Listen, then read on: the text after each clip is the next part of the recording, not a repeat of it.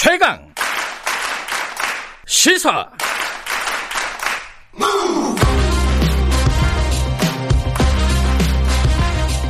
지금 여러분께서는 김경래 기자의 최강 시사를 듣고 계십니다. 예, 박지원 국정원장에 이어서 어, 의원들, 그러니까 한일 의원 연맹 소속 의원들이 일본을 방문을 했습니다. 어, 특히 이제 한일 의원 연맹 회장 더불어민주당 김진표 의원께서는 어, 스가 총리를 면담을 했어요. 어, 어떤 얘기들이 오갔을까요? 뭐 징용 문제 이런 얘기들이 본격적으로 오갔을 것 같긴 한데 그 뒤에 나오는 얘기를 들어보면은 별로 큰 어떤 반응은 없었던 것 같기도 하고 반응들이 이제 언론들에 나오는 걸 보면 약간씩 좀 뉘앙스가 다릅니다. 김진표 의원에게 직접 좀 자세하게 어, 정확하게 물어보도록 하겠습니다. 의원님 안녕하세요. 네, 안녕하세요. 오랜만입니다. 예, 예 네. 오랜만이시네요. 지금 네. 오, 돌아오신 거죠? 예, 그렇습니다. 예. 어, 이 스가 총리 만나셨잖아요. 네. 그, 그 전에도 면이 있으셨나요? 스가 총리랑? 어, 아니요. 처음 뵌 거죠. 아, 처음 본 건가요, 이번에? 네, 네. 어, 어떤 캐릭터든가요? 그게 그, 궁금해요, 사실. 네, 뭐, 우리 이제 짧게 한 30분 마스크 쓰고 만나니까, 어, 뭐 표정을 읽을 순 없지만, 네. 뭐 언론에 소개된 대로, 어, 굉장히 신중하고 음. 그런 분위기고요. 또, 네. 아, 이렇게 말하는 내용을 보면 아직은 아베 총리 노선을 충실히 지키려고 하는구나 하는 인상을 받았고요. 네. 그, 그러면 지금 거기서 그 징용 문제 관련된 얘기를 꺼내신 거잖아요, 그죠?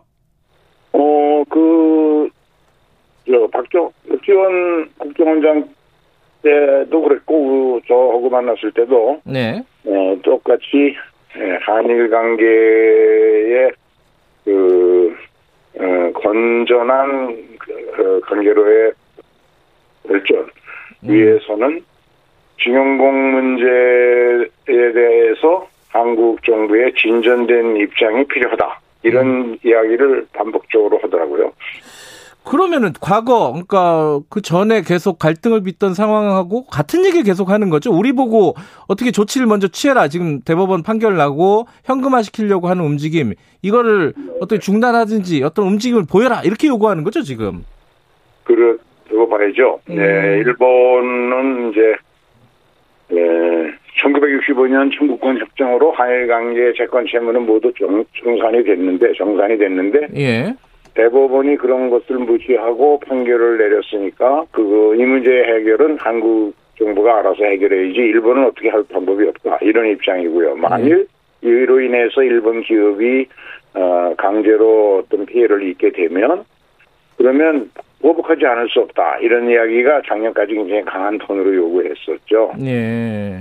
근데 우리는 또 에, 우리가 청구권 협정 3억 불 받았지만 어, 그 배가 넘는 6억 불을 16만 명 징용공 근로자들을 위해서 한국 정부가 배상을 하는 등 청구권 협정은 충분히 지켰다, 충실히 네. 지켰다. 다만 대법원 판례는 어, 한, 일본 정부와 관계없이 한국의 그 징용공 그 저 피해자들이 고용되어 있는 일본 기업으로부터 받은 불법 행위 이거에 대한 보상을 별도로 요구하는 것이고 그 기업에 대해서 네. 여기에 대해서 대법원이 이거는 천부적 인권이다 네. 청구권 협정과 관계없이 받아야 할수 있다 이렇게 판결한 거니까 예. 어, 그 판결을 존, 존중할 수밖에 없고 그렇다면 예, 어떤 타협안이 만들어지더라도 그것은 예, 우리 원고 측 그러니까 주영공 그 피해자들이 동의하고 어, 공감할 수 있는 그런 저 테두리 안에서만 가능하다. 이래갖고 음. 지난 2년간 양국이 여러 가지 대안을 놓고 고민을 했지만 예. 아직 거래가 이렇게 좁혀지지 않은 거죠.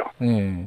근데 요번에 이제 그 박지원 국정원장도 그렇고 어 김진표 의원님도 그렇고 이제 그 고위급에서 이제 계속 만났단 말이에요. 만나 가지고 어 여러 가지 이제 반응들이 나오고 있는데 뭐 긍정적인 반응도 있고 과거랑 똑같다라는 얘기도 있는데 지금 오늘 새벽에 나온 기사를 보면은 이게 연합뉴스 기사에 보면요.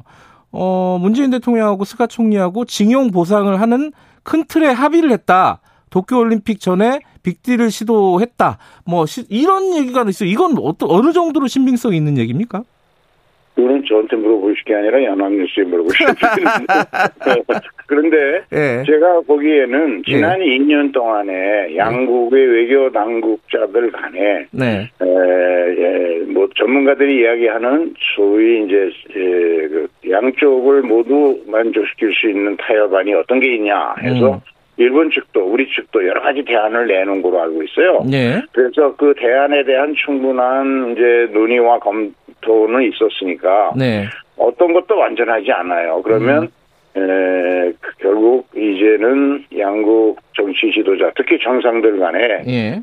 에, 선택과 결단만 남아 있는데요. 예. 이게 이제 그 여건은 좋지 않아요. 왜냐하면 지난 2년간 과거사 문제로 인한 양국의 갈등이 특히 정치권에서 이것을 국내 정치적으로 주로 일본에서 그랬지만 이용을 해오고 이러다 보니까 반일 감정, 반한 감정이 굉장히 높지 않습니까? 그렇죠. 여론조 때마다 70% 가까이 양쪽에서 나오니까 예. 양국의 정치 지도자들이 이런 여건 하에서 결단 내리기가 쉬운 일이 아니죠. 네. 그래서 이제 저희가 이번에 어, 한일의원연맹, 이란의원연맹에서 저희가 제안한 것은 도쿄 올림픽을 계기로 예, 양국의 그 교류 협력을 정치권이 앞장서서 강화하자. 네. 먼저 정치, 경제, 학계 등 어, 언론계 뭐 이렇게 해서 어, 양국의 이 오피니언 리더들이 먼저 만나서 내년 초에 세미나 같은 걸 한번 하고 예. 거기서 방법을 저- 논의해서 문화예술계, 스포츠 각 종목별로 서로 네. 교류 협력을 강화하다 보면 이것이 도쿄올림픽의 부흥을 일으켜서 도움도 되지만 동시에 양국의 이해 폭을 넓혀서 반일 반한 이런 감정도 좀 수그러뜨릴 수 있을 거다. 음. 그래 그리고 특히 북한이 동경올림픽에 적극 참여하도록 설득하는 일은 우리가 더 잘할 수 있으니까 예. 그 일을 통해서 동북아의 평화와 안정을 도모하는 일도 양국의 공통 이해관계니까 이걸 하다 보면 에, 증영군 같은 어려운 문제도 어, 여건이 풀릴 수 있는 여건이 좋아지지 않겠냐. 음. 이게 이제 저희가 주장이고 일본도 그거를 공감하고 음. 스가 총리도 그런 노력에 대해서 고맙다는 얘기를 하더라고요. 예. 근데 이제 그 김진표 의원께서 그 말씀을 하셨다고 들었어요. 그러니까 징용 문제 관련된 것은 좀 봉합을 하고 올림픽까지. 네, 저희는 이제 지난 2년간 충분히 논의했으니 예. 최대한 도로 좁혀가라서 예.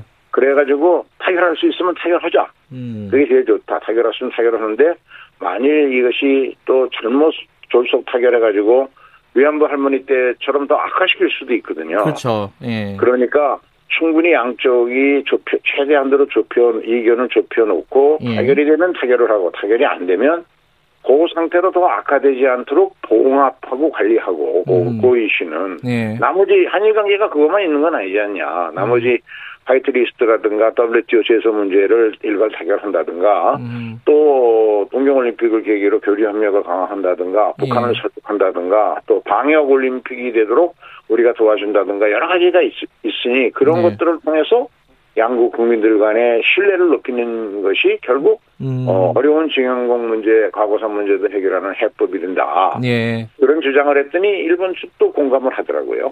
근데 이제 이게 현실적으로요. 우리는 이제 대법원이 판결을 내린 거고, 그게 이제 절차가 진행이 되고 있지 않습니까? 예를 들어 자산 매각이라든가 이런 것들이. 음, 그렇죠. 음. 근데 이거를 어 이게 뭐 행정부라든가 의회에서 봉합을 한다고 봉합을 할 수 있는 문제냐 과연 이 현실적인 문제는 어떻게 보세요 이거는?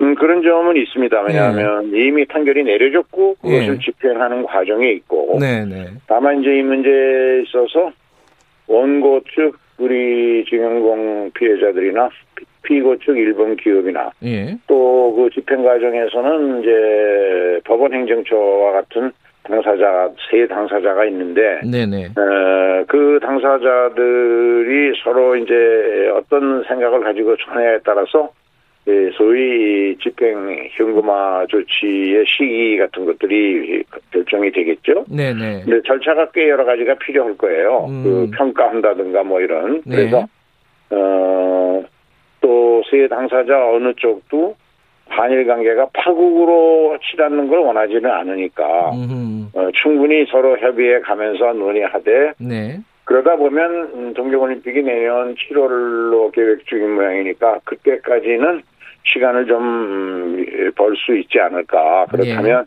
그 사이에만 타결을 지으면 된다. 예. 그래서 어 그 좀 늦은 감은 있지만 이제 그 급 시간이 급박하게 다가오니까 음. 어, 우선 한일 위원연맹, 이란 위원연맹에다가 네. 어, 동경올림픽 교류협력 특별위원회를 두고 이런 이- 모든 일들을 주도하자. 네. 그러고 어, 계속 외교 당국 간에도 어, 어, 증영공 문제 자체 해결을 위한 에, 이제 어, 대법원 판례의 정신은 존중해서 비 우리 원고인 증영공 피해자들이 승복할 수 있어야 되거든요. 네. 어, 그런 때들이 안에서도 일본이 또 받아들일 수 있는 대안을 나름 우리도 그렇고 일본도 그렇고 뭐 제시해 놓은 게 있어요. 그런 네. 것들을 가지고 최대한 거리를 좁히고 해결을 하면 되지 않겠나. 음. 그게 이제 저희 생각이죠. 아, 근데 김진표 의원께서는 이 한일위원연맹 회장 맡게 된 어떤 계기나 이유 같은 게 있으신가요? 네, 다름 아니고 문희상 국회 전 국회의장 특사 자격으로 단일 간의 여러 가지 어려운 문제 풀기 위해서 예. 제가 한 2년 전부터 아. 일본, 아, 일본을 열심히 쫓아다녔어요. 근데. 예. 되게 어려운 자리죠. 이게 예. 욕먹을 그, 확률이 높고. 자칫하면 우리한테도 욕먹, 한국, 한국에서도 욕먹을 수 있는. 네, 예. 그런데 하지만 음, 이제 한일 관계라고 하는 것이 예. 이게 저 서로 그 대립하고 갈등하면 서로에게 손해고 예. 특히 동북아 평화를 위해서 북한 문제 해결을 위해서도 예. 또 경제적으로도 밀접하게 연결돼 있으니까요. 음, 이런저런 점을 고려하면 뭐 나라를 위해서 꼭 필요한 일이고 누군가는 해야 할 일이니까 예. 그러면 그동안 내가 아, 이런 일에 좀 관여를 했으니 예. 맡아달라고 하는 의원들의 요청을 물리칠 수가 없어서 맡았죠. 그, 근데 요번에 그 박지원 원장이 갔을 때 그 김대중 오부치 선언 같은 어 문재인 스가 어, 공동 선언 이거를 한번 해보자 이런 제안을 했다는데 이거는 맞는 얘기예요? 그 이- 일본에서는 좀 부인하는 듯한 뉘앙스도 좀 있어가지고요. 그 이야기가 나왔을 때에 예. 네, 스가 총리가 양국 관계가 그렇게 개선되려면 어 김영공 문제에 있어서 한국의 진전된 입장이 필요하다 이런 음. 얘기를 했다는 거죠. 음, 어, 그런데 저는 김, 이제 한일 관계는, 어, 그, 과거사의 가해자인 일본의 진정 어린 사과. 그게 네. 김대중 오부치 선언에 나타나 있거든요. 예, 그러면 우리도 마음을 열고 같이 이제 미래지향적인 건강한 한일 관계 개선을 위해서 협력하자 이렇게 돼가지고 김대중 오부치 선언 이후에 한일 간의 문화 교류가 굉장히 활발했습니다. 예, 예, 그러면 이제 스가 어, 총리와 우리 문재인 대통령 사이에도 네, 여러 가지 그 동북아의 그 정세는 한일 관계를 해결하라는 압력으로 작용하고 있거든요. 음, 예, 예를 들면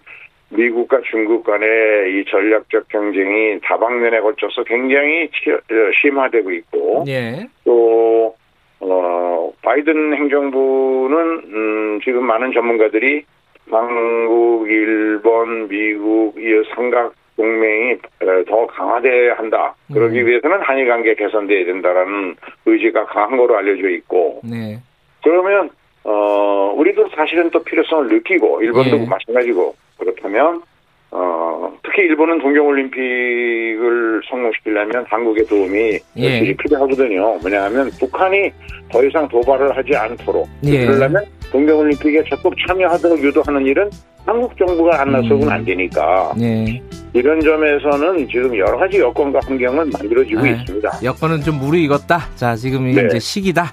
예, 여기까지 그렇습니다. 듣겠습니다. 고맙습니다. 감사합니다. 더불어민주당 김진표 의원님이었고요. 어, 1분 여기까지고요. 잠시 후 2부로 돌아옵니다. 8시에 뵙겠습니다.